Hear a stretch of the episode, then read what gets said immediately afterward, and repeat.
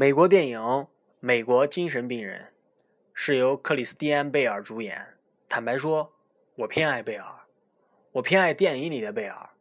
这是一个杀人狂，这是一种病态但是畅快淋漓的杀戮。没有为什么，只有镇定。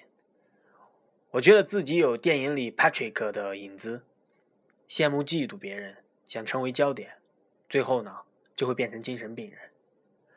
只有通过一次畅快淋漓的发狂，才能真正的明白那句话：Nothing。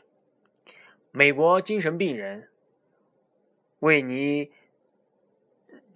啊！最后一句话叫我哦，fuck。告诉你，美国精神病人告诉你，精神病是如何生长的。